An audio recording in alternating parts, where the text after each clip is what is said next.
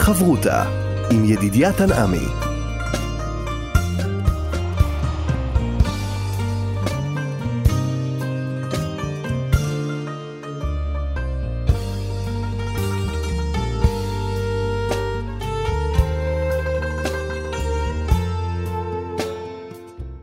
שלום, כאן מורשת, חברותה לימוד משותף עם רבנים ואנשי חינוך בנושא תנ"ך, הלכה ואמונה. היום אנחנו לומדים תנ"ך יחד עם הרב איתן שנדורפי, רב בישיבת ירושלים לצעירים. וכאן ליד המיקרופון, ידידיה תנעמי, שלום לך הרב איתן שנדורפי. שלום וברכה. אנחנו רוצים לעסוק בהפטרת uh, ראה, שהיא בדרך כלל ההפטרה הקבועה מתוך uh, ספר ישעיה, ההפטרה השלישית של הנחמות. וכשאתה מתבונן בפתיחה של ההפטרה, אתה מיד קורא על אה, מצב של אה, עם ישראל שלא מקבל תנחומים, ואפילו יש פה כמה ביטויים, ענייה, סוערה, לא נוחמה. הדגש הזה של הנביא ישעיה שבא ומתאר את המצב הזה של עם ישראל, זה לא פשוט.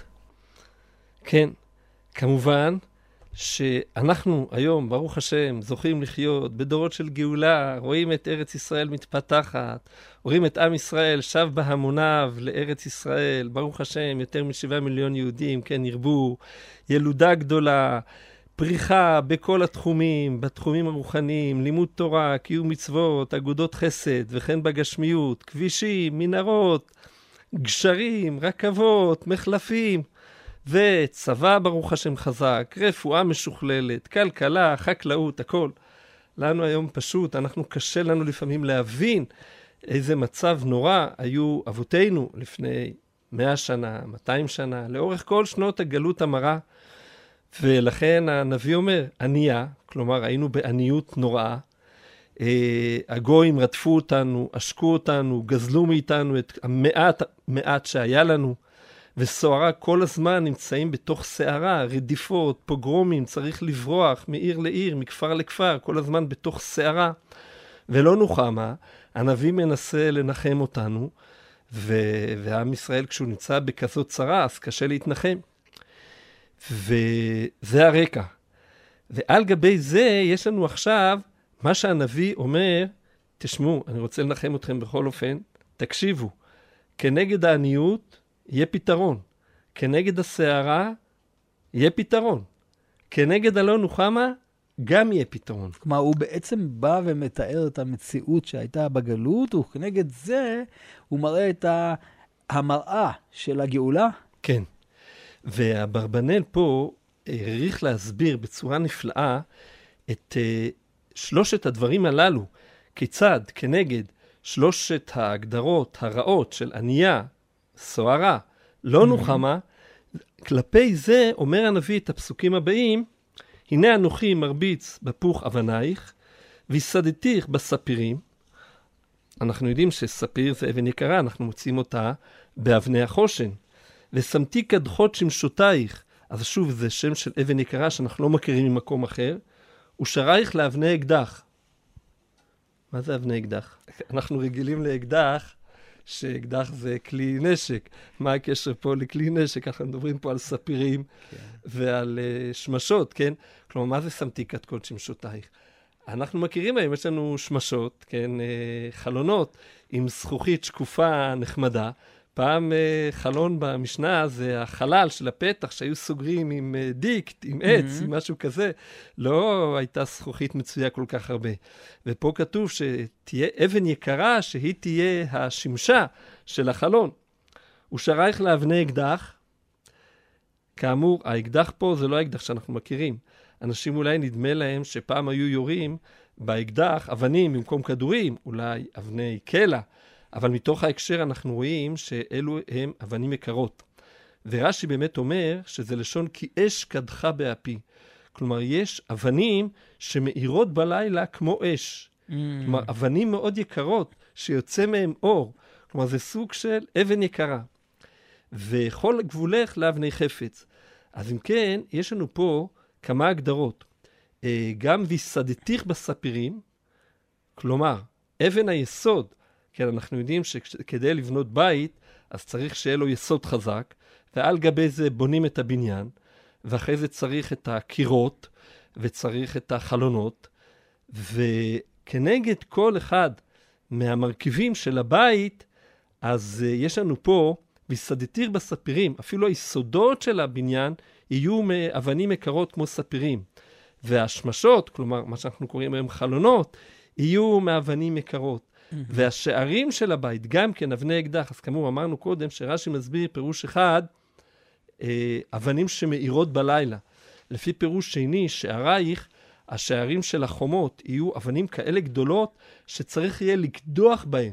כאלה אבנים גדולות יהיו וחזקות, שבשביל לעשות את הפתח בתוך הסלע הענק הזה. וכל גבולך לאבני חפץ. הכל הכל יהיה מלא באבנים יקרות, ולכן ענייה, אני מנחם אותך. עכשיו, בגלות את ענייה, אבל את תזכי לעלות לארץ ישראל. לעשירות גדולה. ותהיי בעשירות עצומה, כן? ואנחנו מכירים, אצל שלמה המלך, בתקופה הנפלאה ההיא של בניין בית ראשון, אז כתוב ש, שאין כסף נחשב בימי שלמה, כן? הכסף לא, לא נחשב, היה כזה עושר, הכל, הכל, הכל מלא עשירות. Mm-hmm. ו- וממילא אנחנו יודעים שהעשירות זה לא, זה לא החיצוניות של הדבר, זה הפנימיות שבדבר, כן? הרב קוק כותב על uh, מה שהגמרא אומרת, שהשם אומר למשה רבינו, uh, דבר נא באוזני העם, וישאלו איש מאת רעהו וישם את רעותה כלי כסף וכלי זהב ושמאלות. אז הגמרא אומרת, דבר נא, אין נא לשון בקשה. הקדוש ברוך הוא צריך לבקש ממשה רבינו, שהשם יצווה את משה רבינו. אומרת הגמרא, הקדוש ברוך הוא אומר למשה רבינו, אני מבקש ממך, תבקש מהם שיקחו. למה? למה צריך לבקש מהם? משה רבנו בא אליהם, כמו שאנחנו מכירים, ולא שמעו אל משה מקוצר רוח מעבודה קשה. פתאום משה רבנו אומר להם, תשמעו, תיקחו כלי כסף, אה, עזוב. מה אתה מדבר? קודם כל, תשחרר אותנו מהעבדות. כן, תן לנו לצאת מפה. מי צריך כסף? מי צריך זהב? רק תן לנו לצאת מפה. השם אומר, לא, לא, תגיד להם שיקחו. למה? מסביר הרב קוק, אדם, נכון, כשהוא נמצא בעבדות, בשפלות, בעניות, אז הוא רק חושב איך להשתחרר מזה. הוא לא חושב קדימה, הוא לא הגדלות. חושב על דברים גבוהים. וואו. אבל ברגע שיש לו כסף וזהב, אז... כל אז, ההסתכלות היא אחרת. כל ההסתכלות היא אחרת, זו הסתכלות של אדם בן חורין. אנחנו יודעים ש, שבליל הסדר אנחנו מצווים לשים כלים יקרים כדי להרגיש בני חורין. כלומר, הנקודה פה של העושר זה לא החיצוניות של העושר, זה, זה הפנימיות של העושר, שאתה תרגיש את העושר ותרגיש את הגדלות של עם ישראל, איך עם ישראל נגאל בגדלות. אז אם כן, אומר אברבנאל, שני הפסוקים הראשונים, כן, פסוק וחצי, אחרי ההגדרה של ענייה סוהרה לא נוחמה, שלוש ההגדרות הכואבות, אז הנביא קודם כל אומר, תשמעו איזה עושר יהיה. וכנגד הסערה, אומר הנביא, וכל בנייך לימודי השם ורב שלום בנייך, יהיה שלום. שלום. לא תהיו בסערה, לא תצטרכו לנדוד ממקום למקום. ובצדקה תיכונני, אתם תהיו מכונים על מכון, כן? מקום שהוא יציב, יציב, לא, לא, לא תהיו בסערה. וכנגד הלא נוחמה, רחקים מעושק. רחקי, אנחנו רגילים שזה לשון ציווי, אבל הרד"ק כבר הדגיש, רחקי מעושק זה לא ציווי, אלא תדעי שתתרחקי, זאת הבטחה, זאת בשורה. תדעי, לא יהיה יותר עושק, לא יעשקו אותך הזרים, כי לא תיראי, וממחיתה, כן, אל תירא ואל תחת. אל תפחדו, כי לא תקרב אלייך. כלומר, לא יהיה פחד, לא יהיו אויבים, עוד לא הגענו לזה, כן? ברוך השם אנחנו מנצחים במלחמות, אבל יש מלחמות, ועוד נדבר על זה בהמשך בעזרת השם. אבל הנביא מדבר על שלב כזה שכבר לא יישא גוי אל גוי חרב ולא ילמדו את מלחמה, אז אם כן, כנגד העניות יהיה עושר, כנגד הסערה יהיה שלום, כנגד הלא נוחמה תהיה נחמה, בגלל שלא יהיה שום דבר שיפריע. אז ככה פותחת ההפטרה שלנו, ואנחנו זוכרים, כן, שגם בהפטרות הקודמות, היה צריך אה, לחזק את עם ישראל, כן? ראינו בשבוע שעבר בהפטרה של עקב, ותאמר ציון עזבני השם והשם שכחני. שוב, כפי שאמרתי, אנחנו לא מסוגלים להבין, ברוך השם, שאנחנו חיים בדור של גאולה. דיברנו קודם על גדלות, גדלות הנפש, כן? אה, לפעמים כשאתה מדבר עם ילדים, אתה מספר להם על זה שבני ישראל היו במצרים. אז הם אומרים לך, רגע, למה הם לא מרדו? Hmm. למה הם לא התקיפו? למה הם לא באו מפה? למה הם לא באו משם? הנפש של הדור שלנו, ברוך השם, היא נפש כבר של אנשים בני חורין, אנשים שמנצחים במלחמות. קשה לתפוס בכלל. מה, בני ישראל פעם היו עבדים? זה לא יכול להיות, איך, מה פתאום, אנחנו, זה לא מתאים לעבדים. ברוך השם, ברוך השם שאנחנו זוכים לחיות בדורות של גאולה. חברותה עם ידידיה תנעמי. חברותה בתנ"ך כאן אה, במורשת יחד עם הרב אה, איתן אה, שנדורפי. אנחנו עוסקים בהפטרת ראה, ההפטרה של הנחמה, הנחמה השלישית. ובדרך כלל אנחנו גם מנסים למצוא קשר שבין הפרשה ובין ההפטרה, למרות שמסדרי ההפטרות לא אה, הלכו אחד לאחד, אלא יותר חיפשו את העניין של הנחמה, אבל אה, מתברר שגם כאן בפרשה שלנו מול ההפטרה אפשר למצוא את הקשרים הללו. כן. הרב יהודה שביב, כפי שהזכרנו בספרו היפה, אה, בין הפטרה לפרשה, אה, שהוא הדגיש את העניין הזה שאף על פי קובעי ההפטרות לא הלכו מול הפרשה, אבל אפשר למצוא. אז הוא מדבר על נקודה אחת שבה סיימנו את השיחה הקודמת שלנו, בצדקה תיכונני. והנקודה הזו של צדקה, היא מופיעה בפרשה שלנו, פרשת ראה, בצורה mm-hmm. מאוד נרחבת. הוא כותב את זה מאוד בקיצור, אבל אנחנו נדגים את זה בכמה מקומות. בעיקר בחצי השני של הפרשה, אבל כבר בהתחלה יש לנו אה, הלוי אשר בשעריכם, התורה תמיד מדגישה, ושמחתם לפני השם אלוקיכם, אתם ובניכם ועבדיכם ואמותיכם, והלוי אשר בשעריכם, כי אין לו חלק ונחלה איתכם. כן? ו... ואחרי זה, לקראת סוף הפרשה, אנחנו מוצאים המון מקומות שהתורה חוזרת גם על עניין של הלוי והגר והיתום והאלמנה. זה דבר מאוד בולט. מפרק י"ד, אה, פסוק כ"ז, יש לנו שם במצוות מעשר שני. כן? אנחנו אוכלים מעשר שני בירושלים, ואכלת שם לפני השם אלוקיך ושמחת אתה וביתך, והלוי אשר בשעריך לא תעזבנו, כי אין לו חלק ונחלה עמך. ואחרי זה, מקצה שלוש שנים תוציא את כל מעשר תבואתך בשנה ההיא ונחתה בשעריך, כן, ביאור מעשרות, או מעשר עני, מחלוקת בין המפרשים האם הפרשה פה על ביאור מעשרות או על מעשר עני. ובא הלוי כי אין לו חלק ונחלה עמך, והגר, והיתום, והאלמנה אשר בשעריך, ואכלו ושבעו, למען יברכך השם אלוקיך בכל מעשה ידיך אשר תעשה. ואחרי זה שמיטה, שמיטה כלפי, שמיטת כספים, לא שמיטת כן. קרקעות, כן. כן? אין לנו פה שמיטת קרקעות, יש לנו פה שמיטת כספים. מה העניין של שמיטת כספים? אפס, כי לא יהיה בך אביון. כי ברך יברכך השם בארץ אשר השם אלוקיך נותן נחלה, נחלה לירשתה, אז לכן תוותר לאביון שלווה ממך כסף ותשמט אותו. כן? אז נכון שזה גם מול עשירים, אבל התורה מדגישה מול העניים. ואחרי זה, כי יהיה בך אביון, מאחד אחיך, באחד שעריך, לא תאמץ את לבבך, ולא תקפוץ את ידך מאחיך אביון. כן. התורה פה מצווה, כן? כי פתוח תפתח את ידך לו, ואהבה תביתנו, די מחסורה אשר יחסר לו. הישם לך פני דבר עם לבבך בלי יד. כן, התורה אומרת פה ביטוי נורא, בליעל, אנחנו יודעים, הגמרא אומרת, זה על עבודה זרה אנחנו מוצאים, יצאו אנשים בני בליעל, וידיחו את יושבי עירם. כן, קרבה שנת השבע, שנת השמיטה, וראה עינך באחיך אביון ולא תיתן לו, וקרא עליך אל השם, והיה בך חטא, נתון תיתן לו. עוד פעם, כי לא יחדל אביון מקרב הארץ, כל הזמן, פתוח תפתח את ידך לאחיך, לענייך ולאביונך. ואחרי זה, העבד העברי, שיוצא לחופשי בשנה השביעית, הענק תעניק לו, מצונך ומגורנך ומעקבך. זה גם כן סוג של צדקה. ואחרי זה עוד פעם התורה אומרת, ברגלים, כשאתה עולה לרגל ואתה שמח ואתה מצווה לשמוח ברגל. אל תשכח. אבל כן, אל תישאר לבד, אל תשכח את הלוי, אל תשכח את הגר, יתום ואלמנה, כן? בפרק ט"ז, פסוק י"א. ושמחת לפני השם לוקח, אתה ובנך וביתך, ועבדך ואמתך, זה המשפחה mm-hmm. שלך, כולל העבד והאמה. אבל, והלוי אשר בשעריך, והגר, והיתום והאלמנה אשר בקרבך. כן, התורה חוזרת שוב ושוב על העניין הזה, וזה, ואחרי זה עוד פעם, בסוכות, זה היה בשבועות, עוד פעם, בסוכות, ושמחת בחגיך, אתה ובנך וביתך, ועבדך ואמתך, והלוי והגר והיתום והאלמנה אשר בשעריך. שוב ושוב, אנחנו כל החצי השני של הפרשה, כולו עוסק במצוות הצדקה לגווניה השונים, הן מעשר שני, הן ברגלים, הן בהענקה לעבד עברי, הן בהלוואה, הן בצדקה, הן בשמיטת החובות, מכל הכיוונים.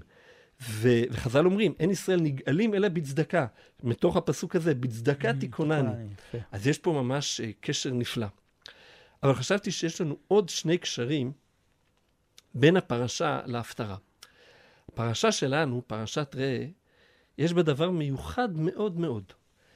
עד הפרשה שלנו, לא מצאנו אף לא פעם אחת בכל התורה כולה עד לפה את הביטוי המקום אשר יבחר השם. כאשר הכוונה היא... לירושלים. כן, אז אמנם רש"י הזכיר גם שילה, ויש דברים שהחזקון הזכיר, שזה עוד משכנים, אבל באופן כללי רוב המפרשים מסבירים שהכוונה היא בעיקר לירושלים, ודאי שלדורות עולם זה רק על ירושלים, גם אם באופן זמני, ארוך מאוד, 369 שנה, זה היה בשילה.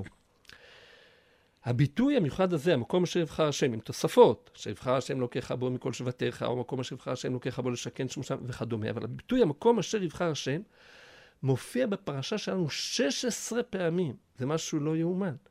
גם בהתחלה, גם באמצע, גם בסוף. כשכאמור זה על ירושלים. והרי דיברנו קודם, ענייה שורה לא נוחמה, הנה אנוכי מרביץ בפוך אבני וסתיר בספירים, זה באופן כללי על עם ישראל ועל ארץ ישראל. אבל במיוחד חז"ל אומרים את זה על בית המקדש ועל ירושלים. כלומר, העושר הגדול המיוחד, כמובן שהוא יהיה בירושלים, בבית המקדש. ולכן, המקום אשר יבחר השם, שלפעמים זה מדבר על בית המקדש עצמו ולפעמים זה מדבר על כל ירושלים, אז אם כן אנחנו יכולים לומר שההפטרה הזו שפותחת מיד בשבחה של ירושלים, באושרה של ירושלים, בחשיבותה של ירושלים, זה ממש, ממש מקביל לפרשה, שכל הפרשה מתחילתה ועד סופה עוסקת בעניינה של ירושלים. ואמרת שיש עוד uh, קשר נוסף שלא כל כך uh, מוכר? כן. Uh, הקשר הנוסף, בשביל זה אנחנו צריכים uh, לעבור לחצי השני של ההפטרה. Uh, אף על פי שנשארו לנו עוד דברים לדבר גם בחצי הראשון, יש לנו פה פסוק מאוד מפורסם, וגם הגמרא מפורסמת, אבל יש לנו פה פירושים נפלאים ברד"ק ובאברבנאל, שהרחיבו את הדברים עוד מעבר לגמרא והביאו עוד מדרשי חז"ל. הפסוקים המפורסמים הללו, נקרא אותם, נשאל עליהם, נסביר אותם ונראה את הקשר שלהם לפרשה. כן, נאמר בתחילת פרק נ"ה, פסוקים א', ב', הוי כל צמא לכו למים, ואשר אין לו כסף, לכו שברו ואכולו, ולכו שברו בלא כסף ובלא מחיר יין וחלב. אז שואל אברבנאל, רגע, מי שאין לו כסף, איך אומרים לו, לך תקנה, מה זה שברו ואכולו? לך תקנה, אין לי כסף, הוא אומר. אז מה זה מי שאין לו כסף, ילך לקנות? צאו והתפרנסו זה מזה. הלכו שברו בלא כסף. ומה מה כל הסיפור? כל צמא לכו למים. מי, מי לא יודע שמי שצמא צריך לשתות מים? לא, יש פה גם יין, חלב. מה הנקודה הזאת של י- מים, יין, חלב, אחרי זה יש לנו לחם. אומרים לנו חז"ל, שזה, כל זה משל התורה. ומה זה הצמא? יש אנשים, אומר אברבנאל, הם צמאים לחוכמה, הם צמאים לתורה. אתה רק פוגש אותם, תגיד לי איזה דבר תורה, תגיד לי איזה משהו. יש אנשים לא כל כך צמאים. אומר הנביא, גם מי שלא צמא, תשמע, תתחיל ללמוד תורה. תתחיל ללמוד תורה. אנחנו בראש חודש אלול, כן? לקראת uh, ראש השנה, צריך להתחזק בתורה. Uh, אוי כל צמא לכו למים, אומרים לנו חז"ל, הגמרא המפורסמת במסכת תענית, מה, מדוע נמשלו דברי תורה למים? מה המים? הולכים ממקום גבוה למקום נמוך, אף דברי תורה הן מתקיימים אלא במי שדעתו שפלה עליו, לא בגסי הרוח. כן, לפעמים בחורף אנחנו הולכים ברחובות ירושלים, אני הולך עם תלמיד, אני אומר לו, תסתכל על המים. מה יש להסתכל? תסתכל, לאיפה הם הולכים? מה פירוש איפה הם הולכים? זורמים, לא? כן, אבל תסתכל, אתה רואה, אנחנו עלינו, היינו בעלייה, אנחנו הולכים בירידה, המים הולכים איתנו, תסתכל. למה המים הולכים? מה, ברור, מה, המים תמיד הולכים למטה, לא? כן, אבל מה אפשר ללמוד מזה? המים תמיד הולכים למטה, נמשלו דברי תורה למים, אנחנו צריכים להתנהג כמו המים, ללכת תמיד למטה, להיות בענווה. אז זה המים. מה זה היין והחלב? יין, אנחנו יודעים, יין ישמח לבב אנוש. ואנחנו יודעים שהתורה, משמח. מתוקים מדבש ונופת צופים. אה, תורת השם תימא משיבת נפש, פיקודי השם ישרים משמחי לב. כלומר, נמשלה תורה ליין שכמו שהיין משמח, ככה התורה משמחת. מה זה החלב? החלב, אז בגיל מבוגר יש כאלה שאולי נמנעים מלשתות חלב בגלל כל מיני רגישויות, אבל כשהתינוק יונק, הוא יונק חלב. כלומר, החלב זה השלב הראשון של הגידול של הבן אדם, ולא רק הבן אדם, להבדיל גם שאר בעלי החיים היונקים. כלומר, החלב זה הגידול של האדם. כשם שהחלב מגדל את האדם, ככה התורה מגדלת את האדם. אז אם כן, יש לנו פה את העניין של יין וחלב ומים, שהתורה נמשלה לשלושת המשקים הללו. הגמרא מביאה שם עוד אה, הסבר עם סיפור. אומרת הגמרא, שלושת המשקים הללו אינם משתמרים אלא בכלי חרס, בכלים פשוטים. אז אה, אומנם אה, מים אפשר להחזיק אולי בכלי ברזל, אבל הגמרא שם מספרת סיפור. ביתו של הקיסר. כן, ביתו של הקיסר פוגשת את רבי יהושע. רבי יהושע היה חכם עצום. הוא היה יודע לא רק את כל התורה, הוא ידע גם איך להתווכח, איך לענות תשובות. וכל הזמן הוא היה מגיע לקיסר להתווכח. וביתו של הקיסר ראה אותו, היא הייתה, שמעה על החוכמה הגדולה שלו, היא חשבה, בטח היא תראה איש יפה תואר. בסוף היא רואה איש שהוא לא כל כך יפה. והיא שומעת אותו מתווכח ומנצח את כל הגויים. אז היא ככה זורקת לעברו אה, חוכמה מפוארה בכלי מכוער. כלומר, אתה מאוד חכם, Mhm. אבל אתה, סליחה, אתה איך אתה מכוער. נראה, כן. אז רבי יהושע לא ענה לה באופן ישיר, אלא ענה לה באופן עקיף, והיא לא הבינה את הרמז. הוא כאילו התעלם מזה. הוא אמר, תשמעי, את מדברת, בוא, בוא, רציתי לשאול אותך איזה שאלה. אצלכם בבית, אה, איך מחזיקים את היין, את שאר המשקים?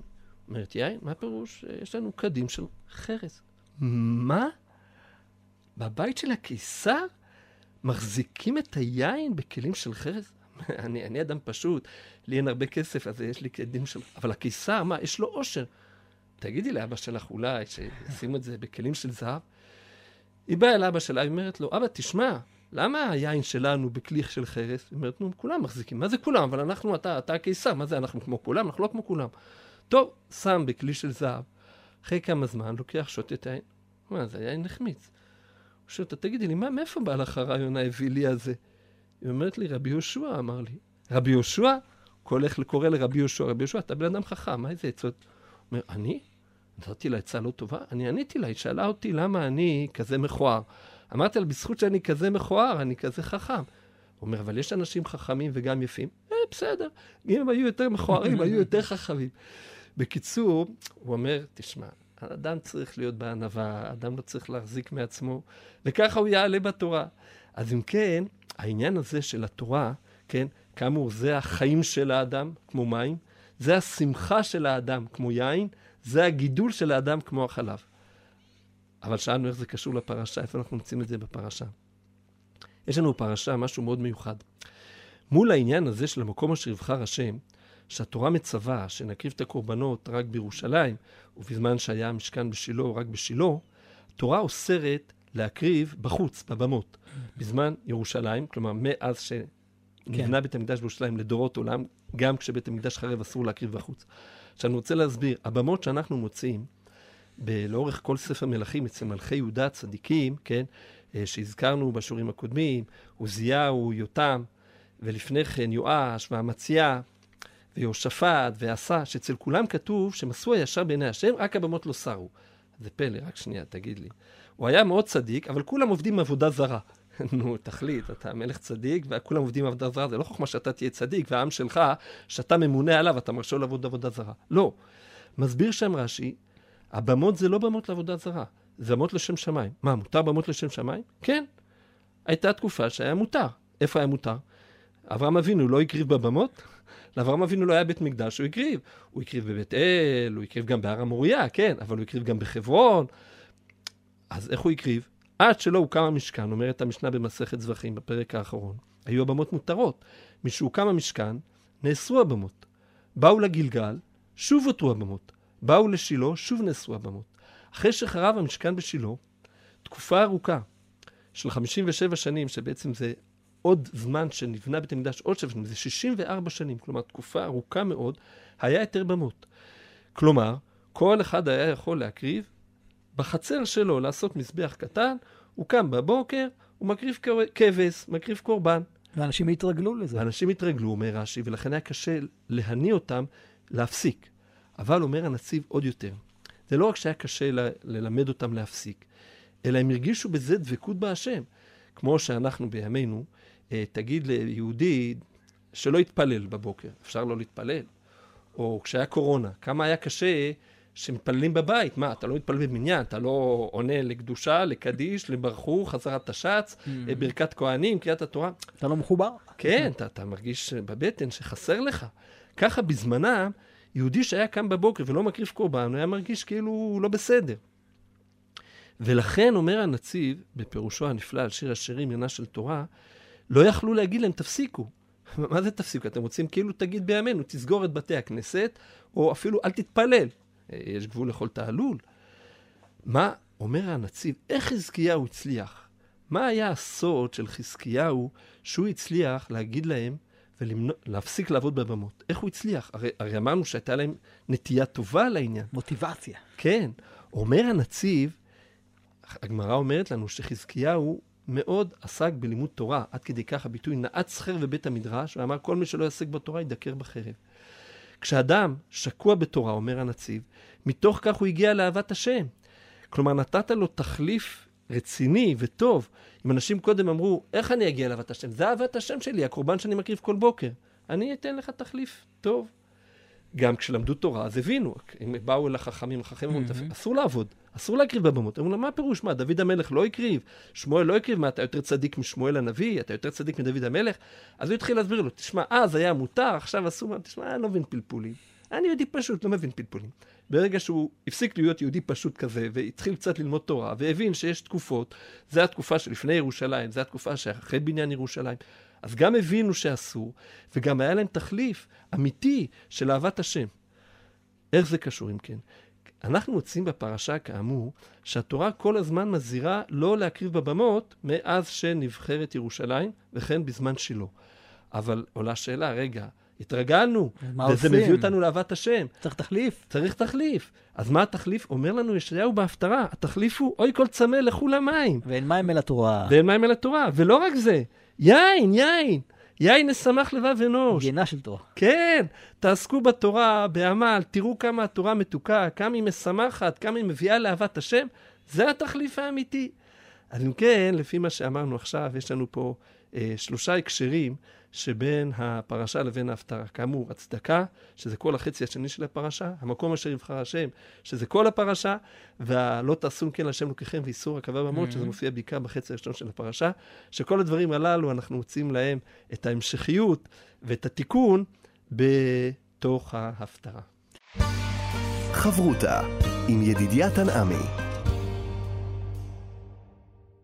חברותא בתנ"ך כאן אה, במורשת, אנחנו יודעים אה, תנ"ך, הפטרת אה, השבת, הפטרת אה, ראה, יחד עם הרב איתן שנדורפי. ואני אוהב תמיד לשאול ביחס של הגויים לעם ישראל, כל פעם רואים פן אחר בנבואות של ישעיהו הנביא, וכאן איך הגויים מתייחסים אלינו. כן, זאת שאלה באמת מצוינת. אנחנו יודעים, עם ישראל לא חי בריק, עם ישראל חי מול העולם. וראינו באמת בהפטרות הקודמות גם כן, שמצד אחד אה, יש אומות שעוזרות לעם ישראל להגיע לארץ ישראל, ויש אומות שמנסות uh, להפריע לעם ישראל, לבנות את ארץ ישראל. ופה אנחנו מוצאים גם כן, בפרשה שלנו, אנחנו מוצאים כמה פסוקים בעניין הזה. בחלק הראשון של ההפטרה, בפרק נ"ד, פסוק ט"ו, כתוב כך, הן גור יגור אפס מאותי, מי גר איתך עלייך יפול. פסוק מאוד סתום, שעוד רגע נבהר אותו. ואחרי זה, הנה אנוכי בראתי חרש, נופח באש פחם, ומוציא כלי למעשהו, ואנוכי בראתי משחית לחבל. בשביל מה השם מדבר פה, כן, הנביא בשם השם, מדבר על משחית לחבל. Mhm. דיברנו כבר שחוזרים לארץ ישראל, בצדקה תיכונני, רחקים מעושק, כי לא תיראי. ופתאום עוד פעם חוזרים, בראתי משחית לחבל. אבל אחרי זה, כל כלי יוצר עלייך לא יצלח, וכל לשון תקום מתחת למשפט תרשי. זאת נחלת עבדי השם וצדקתם יתינו השם. אז באופן כללי אנחנו מבינים שאף על פי שיש מחבלים שהם רוצים להשחית את עם ישראל ואת ארץ ישראל, הנביא מבטיח שכל כלי יוצר עלייך לא יצלח. זה באופן כללי. אבל יש פה תוספת מאוד מעניינת. הרד"ק כותב כך, בפסוק ט"ו, הוא אומר, הנגור יגור זה לשון אספה, כן? כלומר, אנחנו יודעים לאגור, לאגור זה לאסוף. ואז הוא אומר, יאספו עלייך עמים, ועמים שנאספים על עם ישראל למלחמה. למלחמה. והרד"ק פה עוד מדגיש, לא במצוותי, כמו שהיה בזמן סנחריב, נבוכדנצר, לא. שהם היו שליחים. כן, הם היו כביכול שליחים של השם להעניש את עם ישראל על החטאים. אבל פה זה גויים שכאילו מעצמם רוצים, השם נותן להם את הבחירה החופשית. ו... והם באים על ירושלים, כן, מסביר פה על מלחמת גוג ומגוג, ו... וזה לא לרעת ישראל. זה לא לרעת ישראל, אלא לטובתם, אומר הרד"ק. ולקחת נקמת ישראל ממנו, מגוג, ומן העכו"ם האחרים שהראו לישראל. כלומר, יש פה גויים שרוצים להציק לישראל, אז הם יקבלו עונש. שהם יקבלו את העונש. אז זה מה שכתוב פה, שהשם אומר, אה, מצד אחד, אנוכי בראתי חרש, נופח באש פחם. כן, אני נתתי לאנשים את היכולת לפתח כלי מלחמה. מוציא, אני, אנוכי בראתי משחית לחבל. ולכן, כשאני בראתי את זה, כשם שאני נתתי להם את הכוח לעשות את כלי המלחמה, אני כעת לא אתן להם אה, לחבל ולהפריע לעם ישראל. כן, אם הם באים בכלי מלח... מלחמתם, אני בראתי משחית לחבל, הם וכליהם. וזה מה שאחרי זה כתוב, כל כלי יוצר עלייך לא יצלח. הם לא יצליחו. וכל לשון תקום מתחת למשפט תרשי. עכשיו, הרד"ק פה כותב מאוד בקיצור, אבל יש לנו פה איגרת של הרמב"ם, באיגרת תימן, משהו נפלא. על הכפילות הזאת. על הכפילות, מצד אחד כפילות, מצד שני, מה הקשר עכשיו לשון תקום מתחת למשפט? אנחנו מדברים על מלחמות. מלחמות זה מלחמות, זה לא מדברים שם במלחמות, במלחמות יורים. אז מה היום זה? זה קצת שונה. כן, היום בסייבר גם. כן. כן, אבל זה לא לשון שמדברים. כלומר, גורמים נזק Mm. על ידי אה, השתלת אה, תוכנה או משהו כזה. אבל מה זה לשון תקום מתחת למשפט? אז יש לנו אה, דברים נפלאים של הרמב"ם באיגרת תימן, וכך הוא כותב: דעו שזאתי תורת השם האמיתית, שניתנה לנו על ידי אדון כל הנביאים הראשונים והאחרונים, שבתורה הזאת הבדילנו הבורא משאר בני העולם, שנאמר רק באבותיך חשק השם, לאהבה אותם, ויבחר בזרם אחריהם, בכם, מכל העמים. ואין זה לפי שהיינו ראויים לכך, לא מגיע לנו, אלא בחסדו של הבורא. טובו שהתחסד אלינו והיטיב לנו בשביל שקדמו לאבותינו מעשים טובים בידיעת הבורא ועבודתו. כמו שנאמר, לא מרובכם מכל אלוהים חשק השם בכם, אלא מאהבת השם את אבותיכם. ומפני שייחד אותנו הבורא במצוותיו וחוקותיו, והתבהרה מעלתנו על זולתנו, שנאמר כי מי גוי גדול אשר לא חוקים משפטים צדיקים, קנאונו עובדי עבודה זרה כולם על דתנו קנאה גדולה. וילחצו מלכיהם בשבילה לערער עלינו שטנה ואיבה, ורצונם להילחם בהשם, ולעשות מריבה עמו.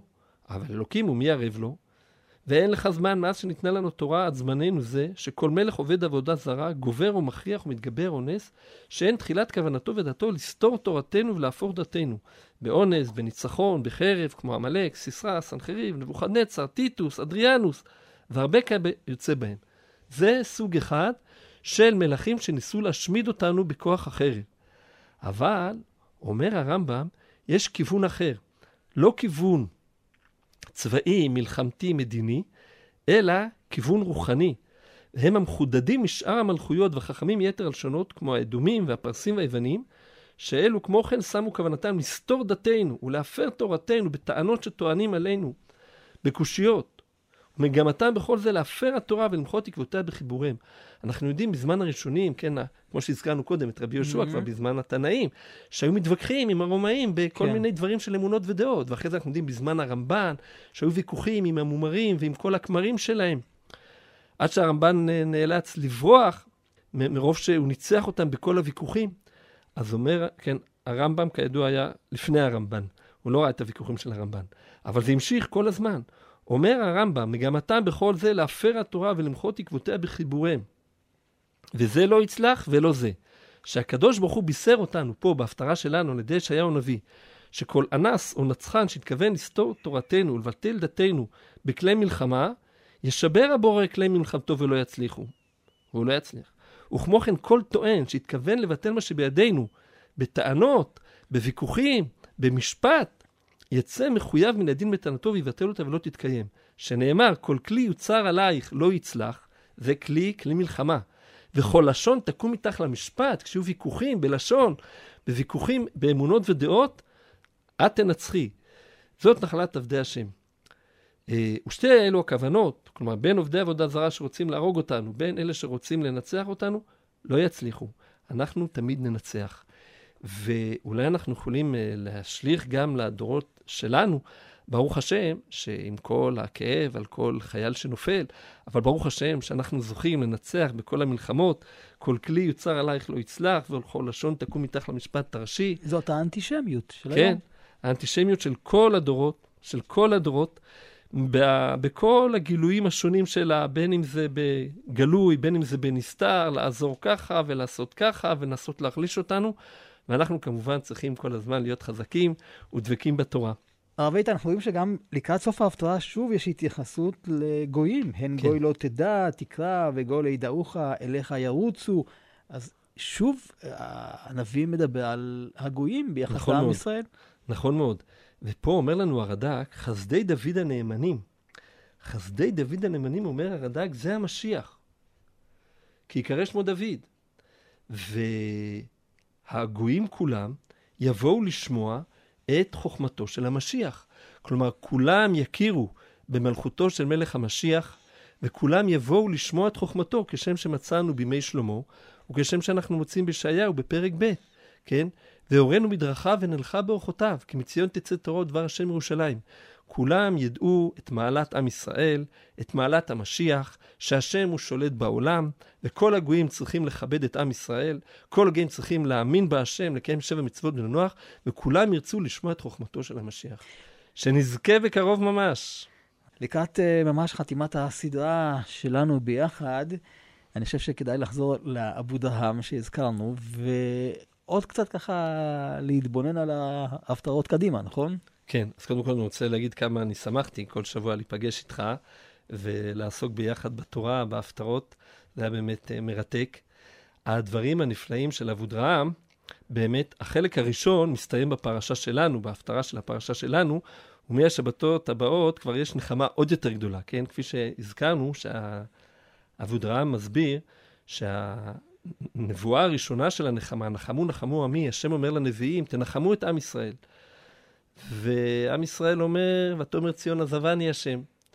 ובאים הנביאים ואומרים להשם, ענייה סוהרה לא נוחמה, הם לא מקבלים. ולמה? אותנו הם לא מקבלים. במילים אחרות הם רומזים, השם, עם ישראל רוצה שאתה תנחם אותם באופן ישיר. ואז ההפטרה של שבוע הבא תגיד, אנוכי אנוכי הוא מנחמכם, לא רק הנביאים. והוא מוסיף עוד, רוני יקרה לא ילדה, קומי אורי, קיבה עורך. כל הזמן ו- יש התקדמות. התקדמות. ואז עם ישראל אומר, סוס אסיס בהשם, תגל נפשי באלוקיי. אם השם מנחם אותי, אז עכשיו אני יכולה לשמוח ולסיס, ואנחנו מקווים לראות את ההתגשמות של כל אה, הפטרות הנחמה של שבע דנחמתה וכל שאר ההפטרות, את כל המדרגות של הגאולה השלמה בקרוב במהרה בימינו. תודה רבה ומייחדת לך, הרב איתן אה, שנדופי, רב ישיבת ירושלים לצעירים, על הלימוד המרתק הזה, לקרוא את ההפטרה וסוף סוף להבין את העומק שבה. ברוך השם.